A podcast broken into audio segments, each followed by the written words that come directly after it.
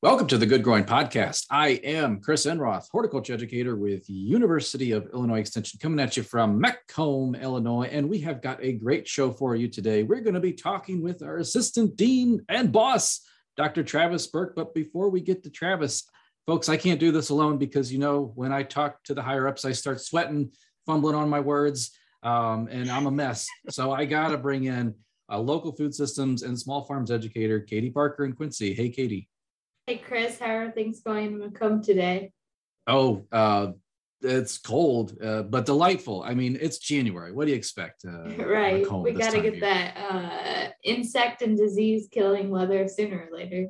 That's right. We got to knock them out before they knock us out this right. summer. So, well, as someone who I also know is just loving uh, this weather, he's probably ran to work in his shorts today horticulture educator Ken Johnson in Jacksonville. Hey, Ken.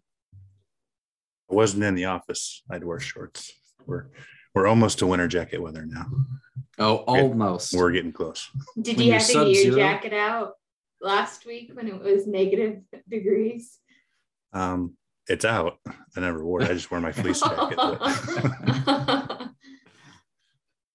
You are uh, built for the Midwest. I, I was not for long periods of time, so it wasn't a big deal. I wish I had my blood vessels like yours Ken, where they didn't freeze. So, unfortunately, my body doesn't work like that. So, oh my goodness, are you guys ready to talk to our our boss? Uh, um, what we have our questions straightened away. How's my tie look? I want to make sure we are all presentable here today get your resumes brushed up in case this goes south. exactly. Can I ask one of you as a reference, uh, just in case? Absolutely. that sounds good. Well, I think without further ado, we need to introduce um, Dr. Travis uh, Burke, so Assistant Dean uh, with University of Illinois, and also the team leader for the agriculture and agribusiness team of here at Extension. Travis, welcome to the show. Hey, glad to be here. And I w- must say, you guys, you really uh, fit the dress code today. You're looking beautifully, looking beautiful. Uh, thank you. I, layers is the theme of the week, I think, at least for yeah, me. Yeah, that's it. You guys are dressed for the occasion. I'll assure you that. yes. Well, we are really happy to have you here on the Good Growing Podcast. Um, you're you're new to the state. We're going to kick off with that.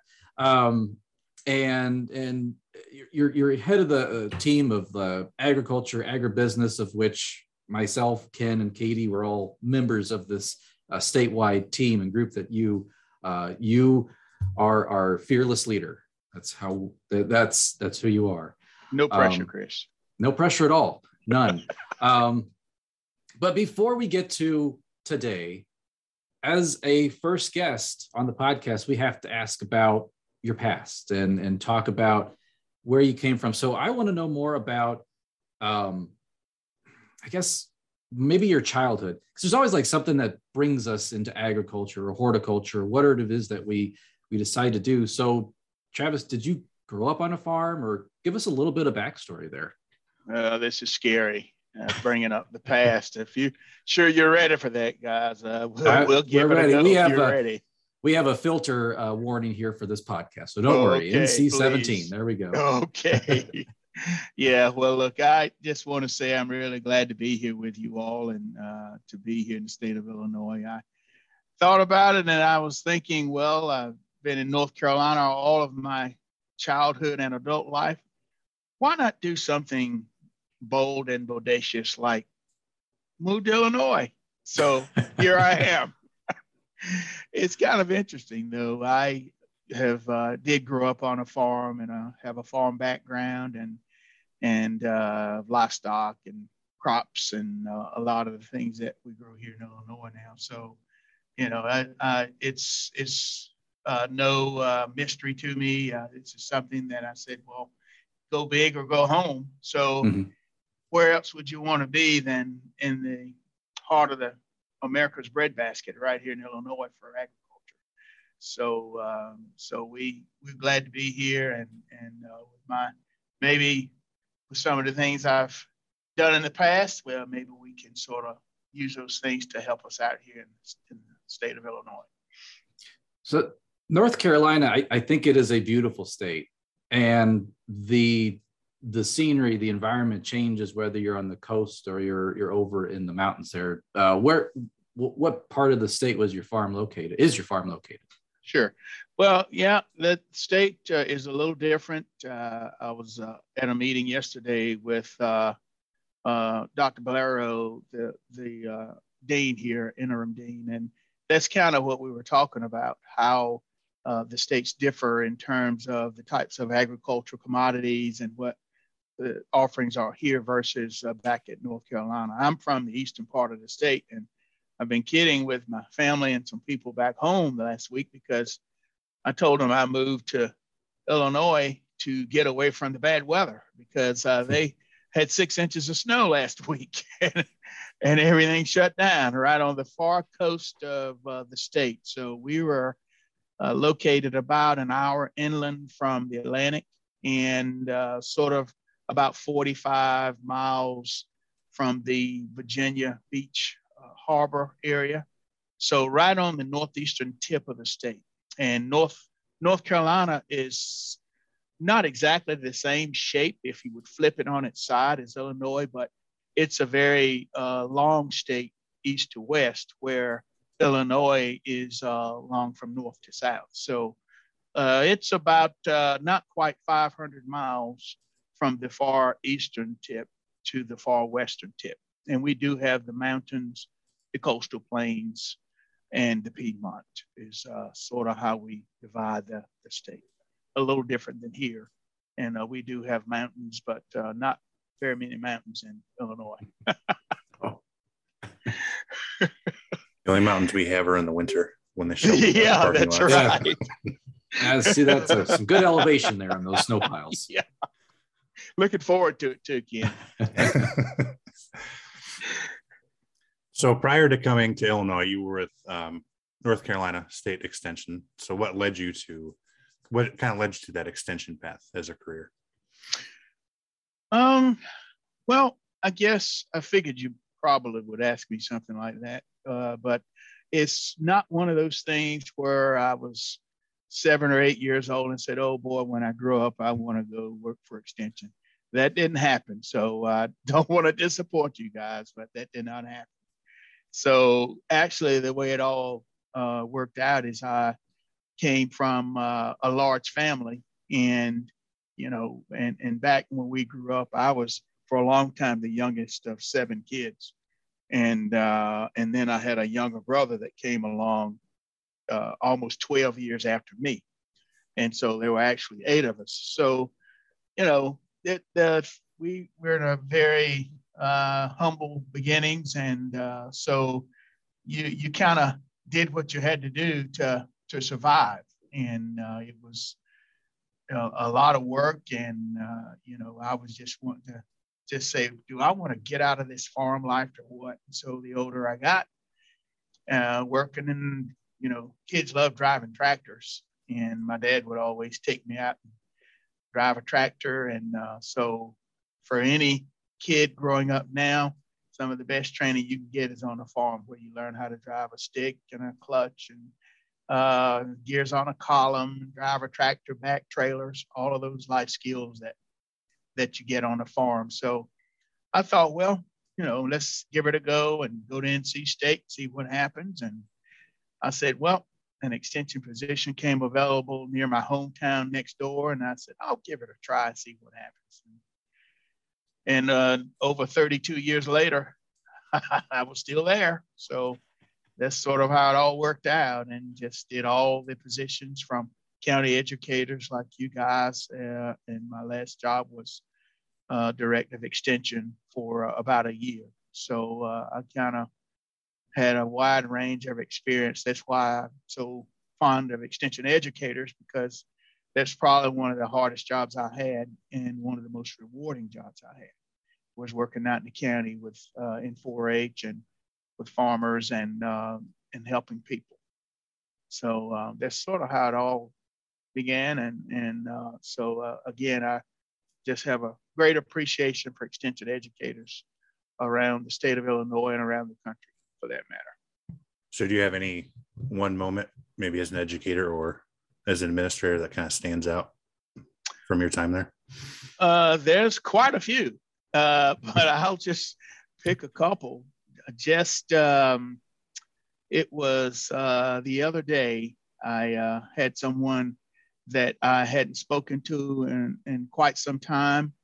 And uh, this was a gentleman who uh, I would just say he, he left Extension, and both parties, uh, we, we had a mutual agreement uh, when he left. He had been in Extension for over 25 years.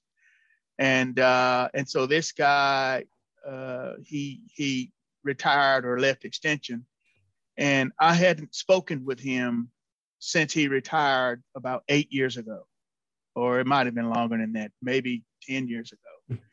and he calls me up out of the blue and said, Travis, and I'll just use the name, this is Larry. And I'm like, Larry, who? And then he told me, and I'm like, oh gosh, he said, I just wanted to call to apologize to you for the way I uh, responded to our conversation before I retired. And I'm like, what happened? And I'm thinking, what did I do? and uh, and so you know, and then I reflected on it because I worked with a lot of people over the years, and I knew who he was, and and so then I could see what he meant. I said, no, that was fine. I said, you you know, we did what was best for everyone, and and uh, I didn't think at all about it, and uh, so and next thing you know, we were on the phone for 45 minutes. And uh, so, you know, it, and this just happened Sunday.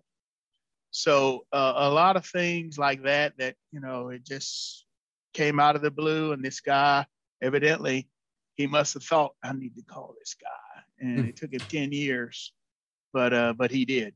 So that's, and, and you guys will have that happen to you. It, it'll, you, you, when you're least expecting, uh, you know, the impact you made on someone or, or some program you did. And then 10 or 15 years later, you'll say, oh gosh, did I really do that? So, yeah.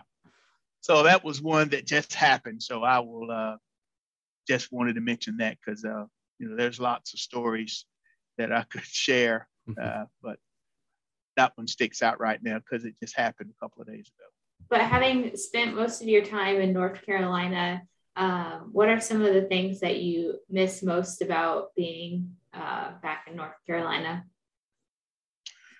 Well, I can't say uh, I miss anything more than the next thing, but uh, the only thing is that when I when I came out and accepted this position, uh, you know, I after talking with uh, the the people here and uh, my immediate supervisors and that type thing, I, I just felt like I look at uh, any opportunity I've had as a calling because a lot of times when uh, over my career, when I've hired people or when uh, I've gone to work for someone or uh, when you're working with volunteers or master master gardeners or volunteers, I mean, you get that sense from people whether or not they're really in it because they really deep down want to do it, or if they're doing it because a friend's doing it, or because ah, I don't have anything else to do, and you can tell.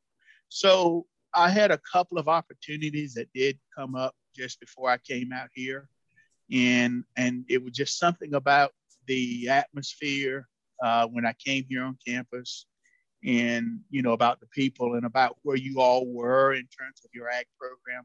I said I, I think this is where I need to be right now. And so when you approach things like that in life and in your work career, a lot of times you don't really think about, you know, what I did or missed or whatever. But the only thing, of course, having lived here now going on six months or so and never lived anywhere else in my life, I, I guess the only thing is the people I've met and and uh, you know the the uh, friendships and a lot of boards and committees that I was on. But the pandemic sort of helped with that because everyone's virtual anyway. So you can still talk or communicate with these same people, and uh, whether you're 792 miles away or not. By the way, that's how far I am from my doorstep.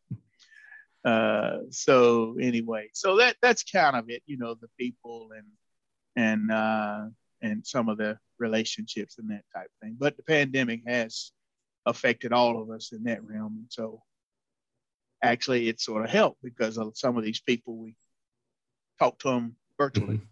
It, it yeah. normalized it, yeah. It didn't make Pretty it feel much. awkward anymore. Yeah, that's right, because it was a everybody was doing the same thing. Mm-hmm. It's a sense of normalcy. Yeah. So, yeah.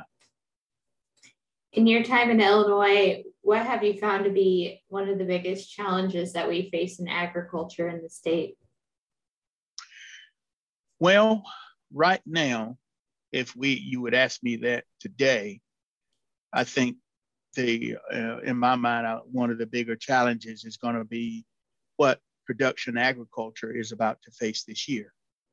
Um, with uh, the three big things that are happening in our economy right now are going to have a tremendous effect on production agriculture and also people in general, whether, you know, some things related to horticulture or it really doesn't matter is we've got, uh, we're getting ready to have an increase in interest rates uh, we're getting ready to, of course, we're having inflation. And then we have COVID still out there, plus some things related to uh, jobs and, uh, uh and unemployment. So when those things collide, it tends to affect a lot of things, and particularly agriculture, because we're going to have a two or three hundred percent increase in inputs, particularly in fertilizer.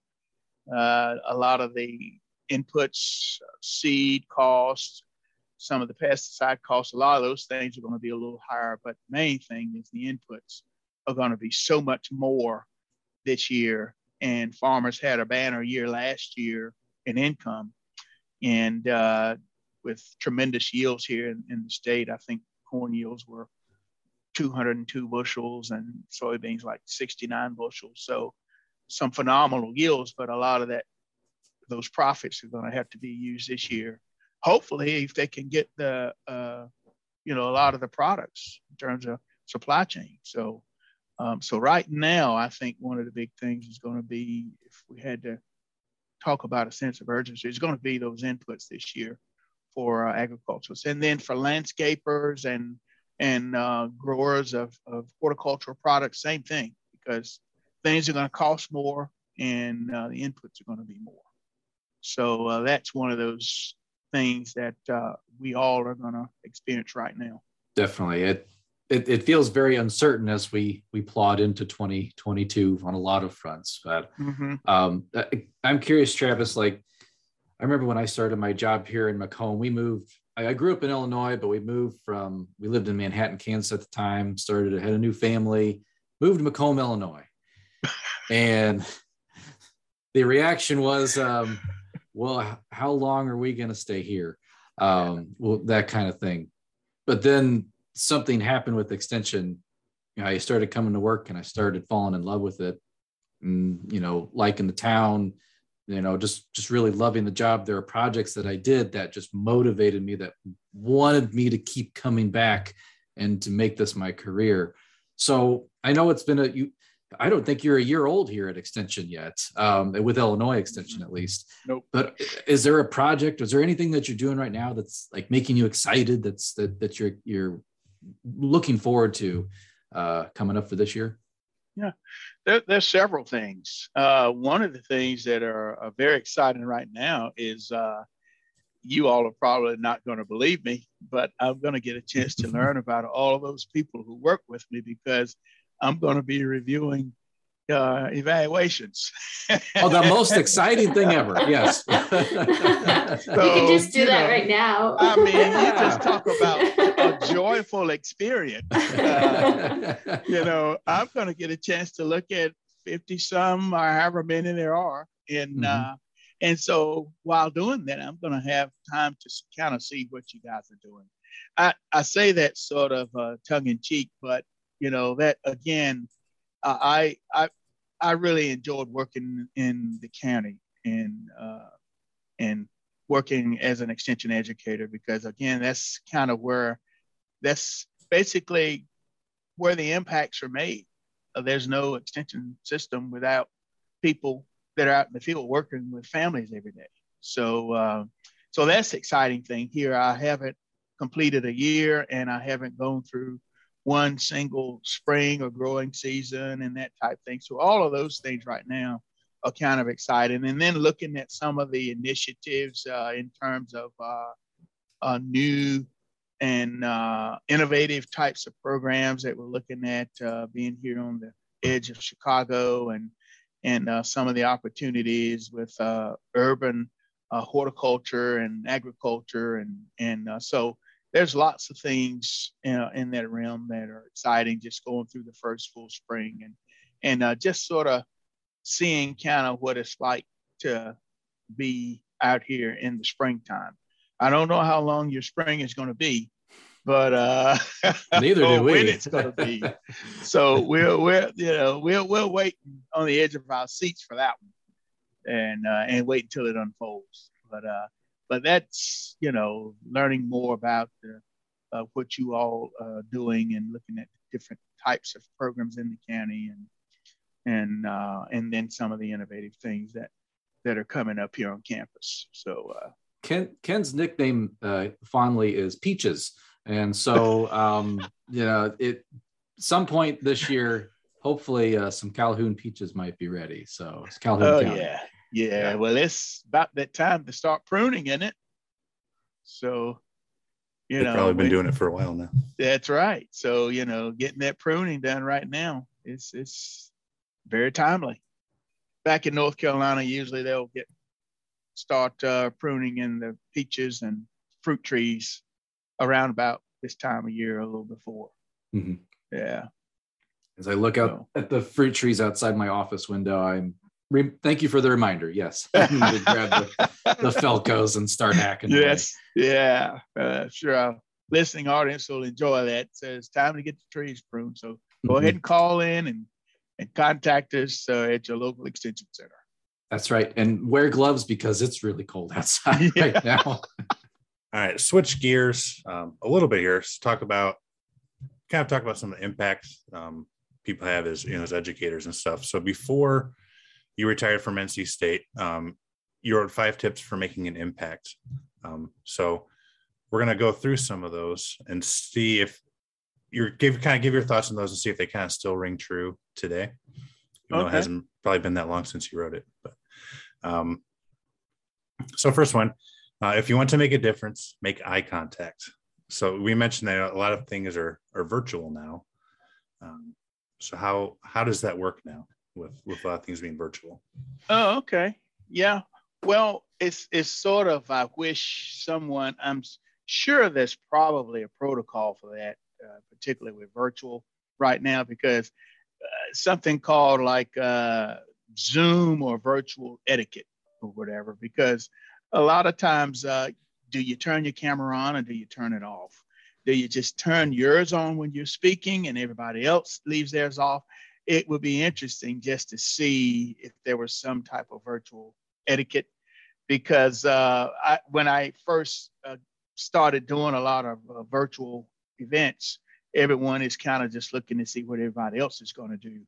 So I, I, still think, particularly now, more so than than most things, if it's a uh, the the virtual, the eye contact, I think that's what got a lot of people through the pandemic to this point is uh, having at least some type of socialization and some type of interaction where you can, you know, look at people, get a feel for what they're feeling and thinking, and uh, and it's kind of difficult to do that when uh, you don't have eye contact. And so the same thing is in doing uh, interacting with people or farmers or whoever it is you're talking with. I think when you try to uh, make a connection with people uh, making that that contact with them is very important. I I had a uh, an older gentleman that actually I replaced him. He retired in uh, in the I guess it was like the early 80s, and I came in a couple of years after him. But but uh, he he would always say that it's really tough for me to look somebody in the eye when I'm talking to them. He said, so what I do is I I'll pick out a spot on them and try to look at that to make it think make them think I'm looking at him. And and it's funny because I would notice him when he's talking to you, he would he would kind of be staring, and I'm like, why is he looking at my chin?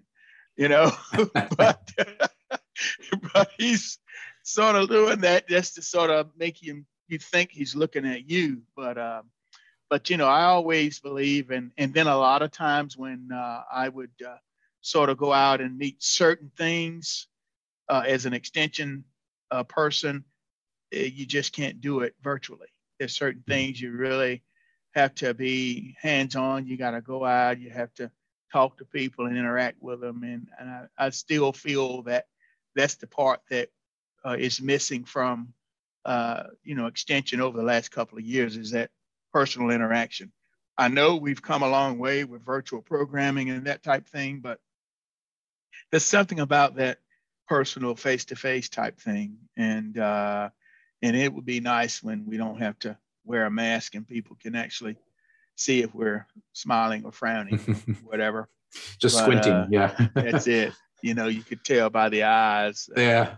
But uh, but yeah, eye contact. I'd really that that's a, one of those skills that I wish every young kid now going into high school would would be able to uh, to master. I'll, yeah, I'll have to teach that trick to my my older son. He's ten, but he's still like we're still training him, like looking yeah. look people in the eyes, you know, yeah. when I'm talking to him. So I have to keep telling him like just pick a feature, look at something.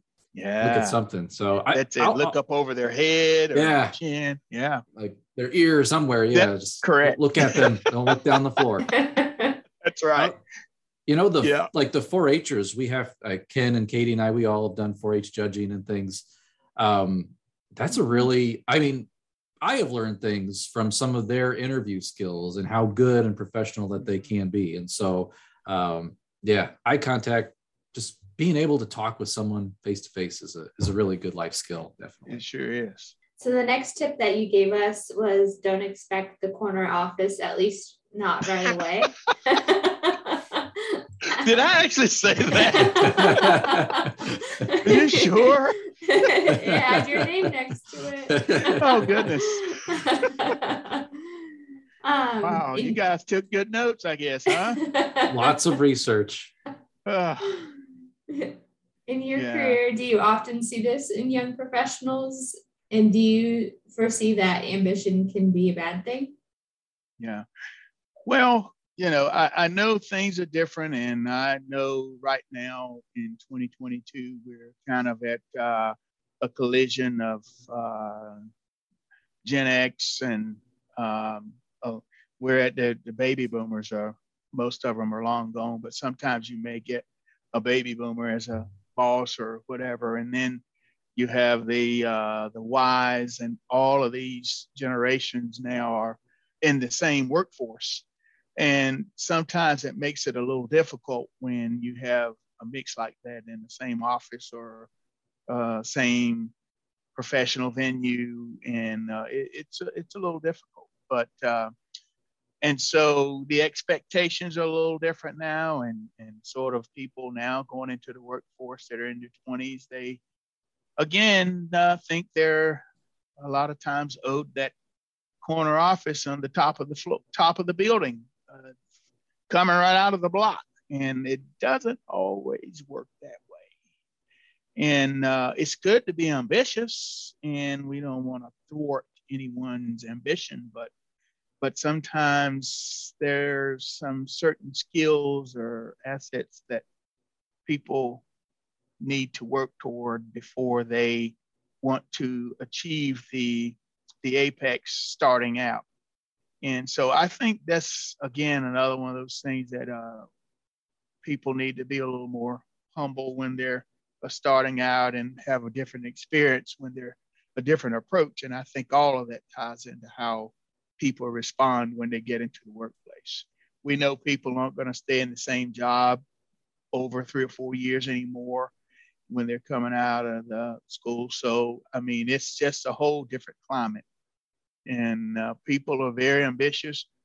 A lot of, uh, you know, the people now that are going into the workforce are very skilled and have a lot of different things to offer. But, you know, there's still some of those core things I think are important when someone is uh, going into the workforce, and and uh, one of those is you can have high expectations, but uh, we don't want to peak out during the first six months on the job. yeah, which is what a lot of them think they can do. I just so anyway, that's that's my thought on that. I mean, I I, I would just close with that uh, question: is is it's great to have ambitions and goals, but don't expect to be at the top of the game just starting out in any type of of career. Yeah. Uh, and then there's people like Ken who've been here for a while, and I still can't keep up with the guy. Yes. so darn on the ball all the time. Yeah. Oh yeah. He's yes, sir. He, he want it done. He's already done it yesterday. He's taking care of it. Yeah. You bet. I like being on teams with Ken. you bet. so I another uh, tip that you gave, and, and I'll like so my wife, she was a contractor for the uh, military and everything, and so chain of command was a big thing. Um, really got instilled in, in in her, and then I hear stories and things. It's like that's it's a very important thing that that uh, employees have to respect, and, and kind of also in that kind of new employee ambition thing that they might not be aware of it. Um, I mean, what kind of consequence have have you maybe is it like a experience that you've seen where the chain of command was not respected or not followed?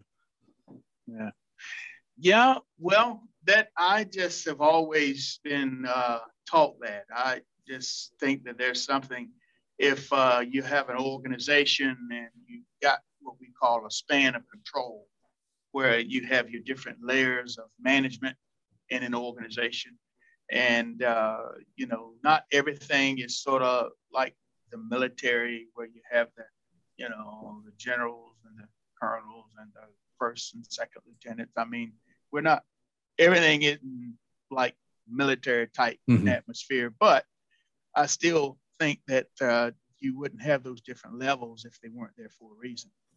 And so what that means is is very realistic and reasonable is to just follow the chain of command. I mean, if everyone knows clearly who their immediate supervisors and coworkers are, uh, you know, it doesn't hurt to do that. And I have had some situations where, uh, you know, starting out in my career, uh, lots of times people don't really like the way their boss does things.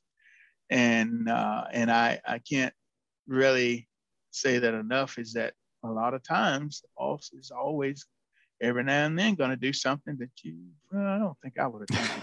well, you know, I don't. Why did they do that? Oh man, it gives me heartburn. You know, but you're going to have that. Mm-hmm. But you still have to follow the chain of command. Um, yeah. I you know, still think that uh, in the long run, I'll just say in the long run, it will benefit you more than, uh, you know, you would imagine uh, if you would do that. By not doing it, it would hurt you a lot more than than not doing that.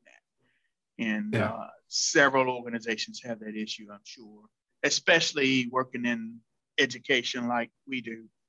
Um, sometimes you know, people may say, ah, I don't know if I would do it that way, which is one of the beauties of extension is educators basically can develop and plan and organize and evaluate their own programs, which is sort of like doing it on your own. And I like the independent piece of being an, uh, an extension professional. That's yeah. one of the things that draws drew me and draws people to extension work. there, there's definitely a form of independence with this job, and I have my yeah. own internal chain of command that I think yes. I must also adhere to. You better uh, but believe it, It's not only the griping, as you as you mentioned. I'm sure people have complaints and things, but you want to hear the good sure. stuff too. And that, yes, yeah, oh yeah, yeah, oh, yeah. There's a lot of good stuff and information. You better believe it. You want to mm-hmm. you want to do something funny. I have done this before. I'll uh, call an office and say, "I'd like to speak with this person's boss." Mm-hmm. And when you tell them that uh, I need to speak with your boss, and you call, and the first thing, ding, ding, ding, the alert's going up. Oh gosh, what did I do? And then you talk to the boss and say, you know, I just want to tell you that Johnny yesterday did an excellent job at this program. And I just wanted you to know that. I don't know if you already knew, and I have done that quite often. And it, it's amazing what that will do for not only that person, but it just sort of relaxes people, let them know that not everything is a bad guy situation or bad mm-hmm. girl situation. You're, you know, you sometimes you do that just to make sure that uh, the good stuff comes out of that too. Yep, and the heart is working, right? You get the heart rate up sometimes when you get those. There you go. That's right. That's right. Get that cardio going. yeah. All right. So, say you do get a phone call and it's not a good one. Oh gosh. um, none of the other tips was never raise your voice in anger. Oh, and I think, and I think nowadays, at least it seems like we're hearing about that more you know, with with COVID and and all the stresses that go along with that. You know, over the weekend there was the guy who went to the the smoothie shop because they made the drink wrong and was cussing everybody out and stuff. So I, it seems I don't know if it's because people have more phones. It's we see hear about it more often, or if it actually is. But what are your yeah. what are your thoughts on that?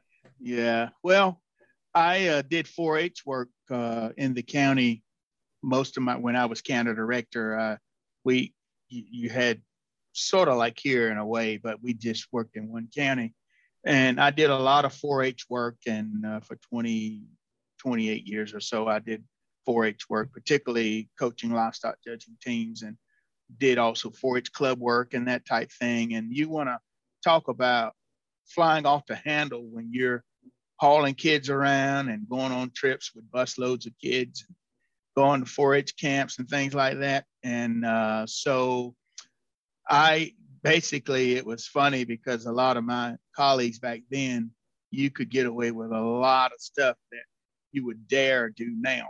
Mm-hmm. And uh, but I, I just never believed in that. And I um, you know, the kids would always try to push my buttons and they say, well, he's not going to get mad. You can do it all you want. You know, you're not going to make him angry. And some of the kids that are in their 30s and 40s to this day, they can say, I never saw Travis get mad. And, and that's the truth. Um, you know, and, and I have had to dismiss people before and did not enjoy doing it. And I've had people to come back and say, James told me last week that he got canned and he said he couldn't tell whether you were angry or not. He said he came out and he wasn't even upset.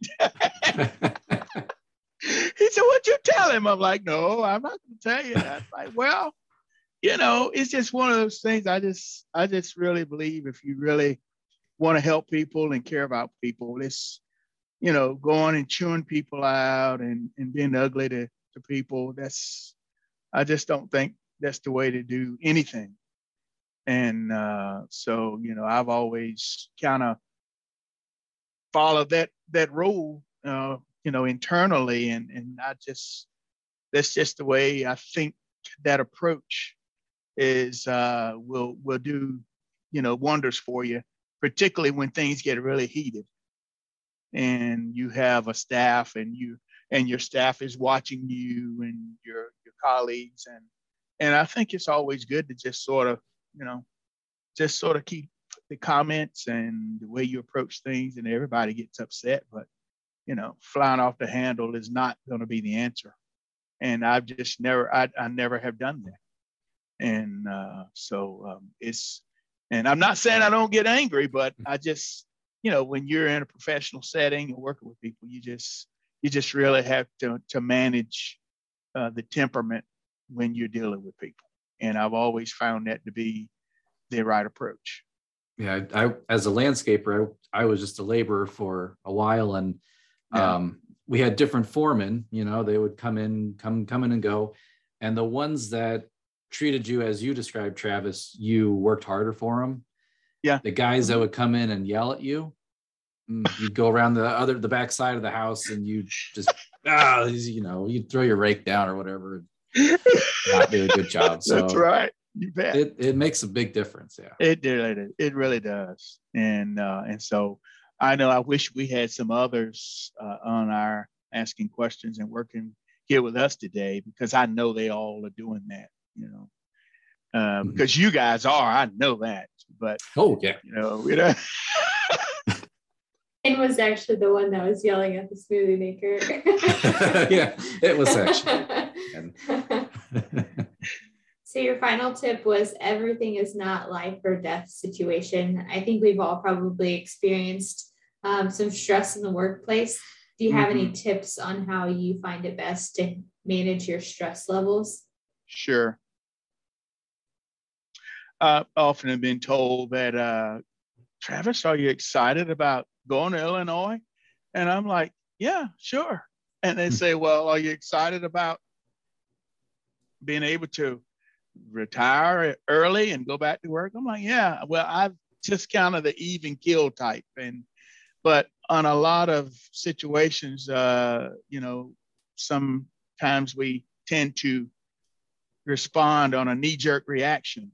And, uh, you know, oh gosh, we got to do this right now. And, you know, everything doesn't have to be done instantaneously. Everything is not an urgent situation.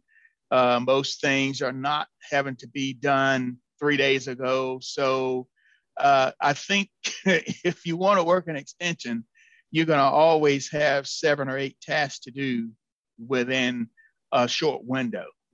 And it's just a matter of just sort of maintaining and keeping it calm because uh, you know there's really not a, a sense of urgency where it's, it's, a life or death situation and if you can uh, do whatever it is you have to do and and go and, and rest overnight and get up the next morning you, you everything's going to be just fine and i don't think uh, we should uh, just sort of think everything is an urgent situation. Oh, I got to tell them this is horrible.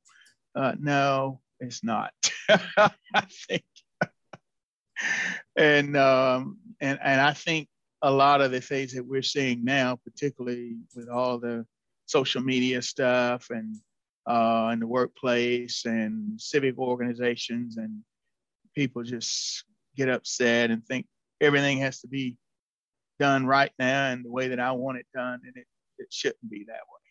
So uh, again, if it's not a life or death situation, when someone says, "Oh, I need to talk with you in five minutes," well, can this wait?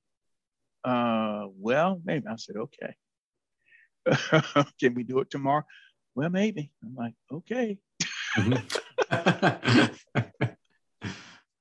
yeah. So everything is not a life or death situation. If it's not, then if it's not a life or death situation, I, I think we can deal with it. Yeah. The Mhm. perspective, that's it's an important part of the job. And Correct. that- I'll say there's one emergency I've had at extension. That's when we had a volunteer, we are having a lunch and everything, and the volunteer got her windpipe clogged. Oh yeah. food. Now that's a life or death situation. There you go. That is a high stress situation. so they are okay. Uh, yeah. Yeah, So, yeah. Mm-hmm. there you go. Can we handle that tomorrow? No, I Gotta do it right now. you have about one and a half minutes. That's Yeah. exactly right. Now that is a situation. Let's jump on it. Yeah. Yeah, yeah. Everything else, whew, it kind of melts away. I yeah. think that sets the stage right there, Chris. That's an Mhm. excellent, uh, excellent uh, difference there to, to see uh, what life or death really Yeah. means. And that's very good, very good situation there to explain that. Well, uh, Travis, one last question, and then uh, I know you're busy, but we'll and we'll let you go. But I have to ask this hypothetical. Oh boy, here So- we go. You won the agricultural lottery, not the actual lottery where you get to do whatever you want with the money, but they will pay you as much as you want to whatever it is you want in the world of agriculture. Now, where would I find you and what would you be doing in if you won all this agricultural money in the situation? Oh boy. Well, first of all, I would take 80% of the proceeds and I would distribute it evenly amongst the extension educa- educators across the Ah, state. yeah, the good answer. I like that. I wasn't expecting it. That was great. So 80% of the proceeds would go there. Mhm. Okay. Now, the other 20% would probably be uh, going to uh, some type of, um, you know, maybe something related to agriculture. It would be maybe to do uh, like a, uh, I guess you would call it like a farm, uh, mm-hmm. a farm trust of some type, uh, an agricultural twist to it, where uh, people could enjoy through, through perpetuity. Uh, I, I, in in my days of uh, doing fund development for university, I used to would uh, I had a guy that told us uh, he's passed away. He said, "Don't give until it hurts. Give until it feels good." Mm-hmm. So mm-hmm. I would rather just give things away than to, you know. I figured I, I would I would feel a lot better giving it away than to than for me to to just take it and blow it. I would rather first of all give it to the extension educators and then I would say, hey, you know, let's do something in perpetuity. Let's see if we can do like a um, farm trust or, uh, you know, some type of easement or some type where people could enjoy it in, in perpetuity um, after, you know, this generation's gone. Mm-hmm. So, uh, yeah, that's that. Those are important um, farm trusts, land trusts, whether you're doing it for conservation purposes or because you're trying to mm-hmm. preserve productive ag land. Um, that's right. That yeah. I mean, we have to preserve this stuff because we we can't be thinking it's going to be done when we're done. So no, yeah. it's sort of like our all of our parents told us. You know, they're not making any more land. mm-hmm. That's right, and that, that's the truth. So let's see if we can't do what we can to preserve it, and so we can get it uh, as much productivity out of it as we can in the years ahead. Well, Travis, you have given us fantastic advice um, for whether you're an extension educator looking to make an impact. I think this would work great, even if you're like uh, maybe you're a, a, farm owner and you're managing other workers and employees or landscaping. No matter you know, in, in either of these cases. So these are great uh, pieces of wisdom that you have shared with us today. So uh, Dr. Travis Burke, Assistant Dean, University of Illinois, thank you so much for being here on the show today. Guys, I appreciate the opportunity and glad to be here. And we're really enjoying uh, this uh, nice uh, wintry weather. Mm-hmm. It feels good. Uh, we're up to 19 today, so that's great. I still have the freeze. Uh, I still have the warning on the corner of my screen saying there is a wind chill advisory. So yeah. until 3 a.m. Uh, yes. Oh, it's gonna be warm in the car up in the morning. That's for sure. Yeah, I'll be oh, right here three waiting for it. oh yeah. Well, the the Good Growing podcast is produced by Wendy Ferguson and is edited this week by me, Chris Enroth. Thank you so much, Katie Ken, for being with us as you are every single week. Yeah, thank you, Travis, for joining us and for all the um, great advice that you shared with us that we can use with our careers. And Chris and Ken, it's always a pleasure to uh, see you guys on the podcast. Yes, thank you, Travis. Um, great. I, there's some good advice there for for not only us but everybody out there. And Chris and Katie, thank you as always. Katie, let's do this again next week. oh, is it just you and I?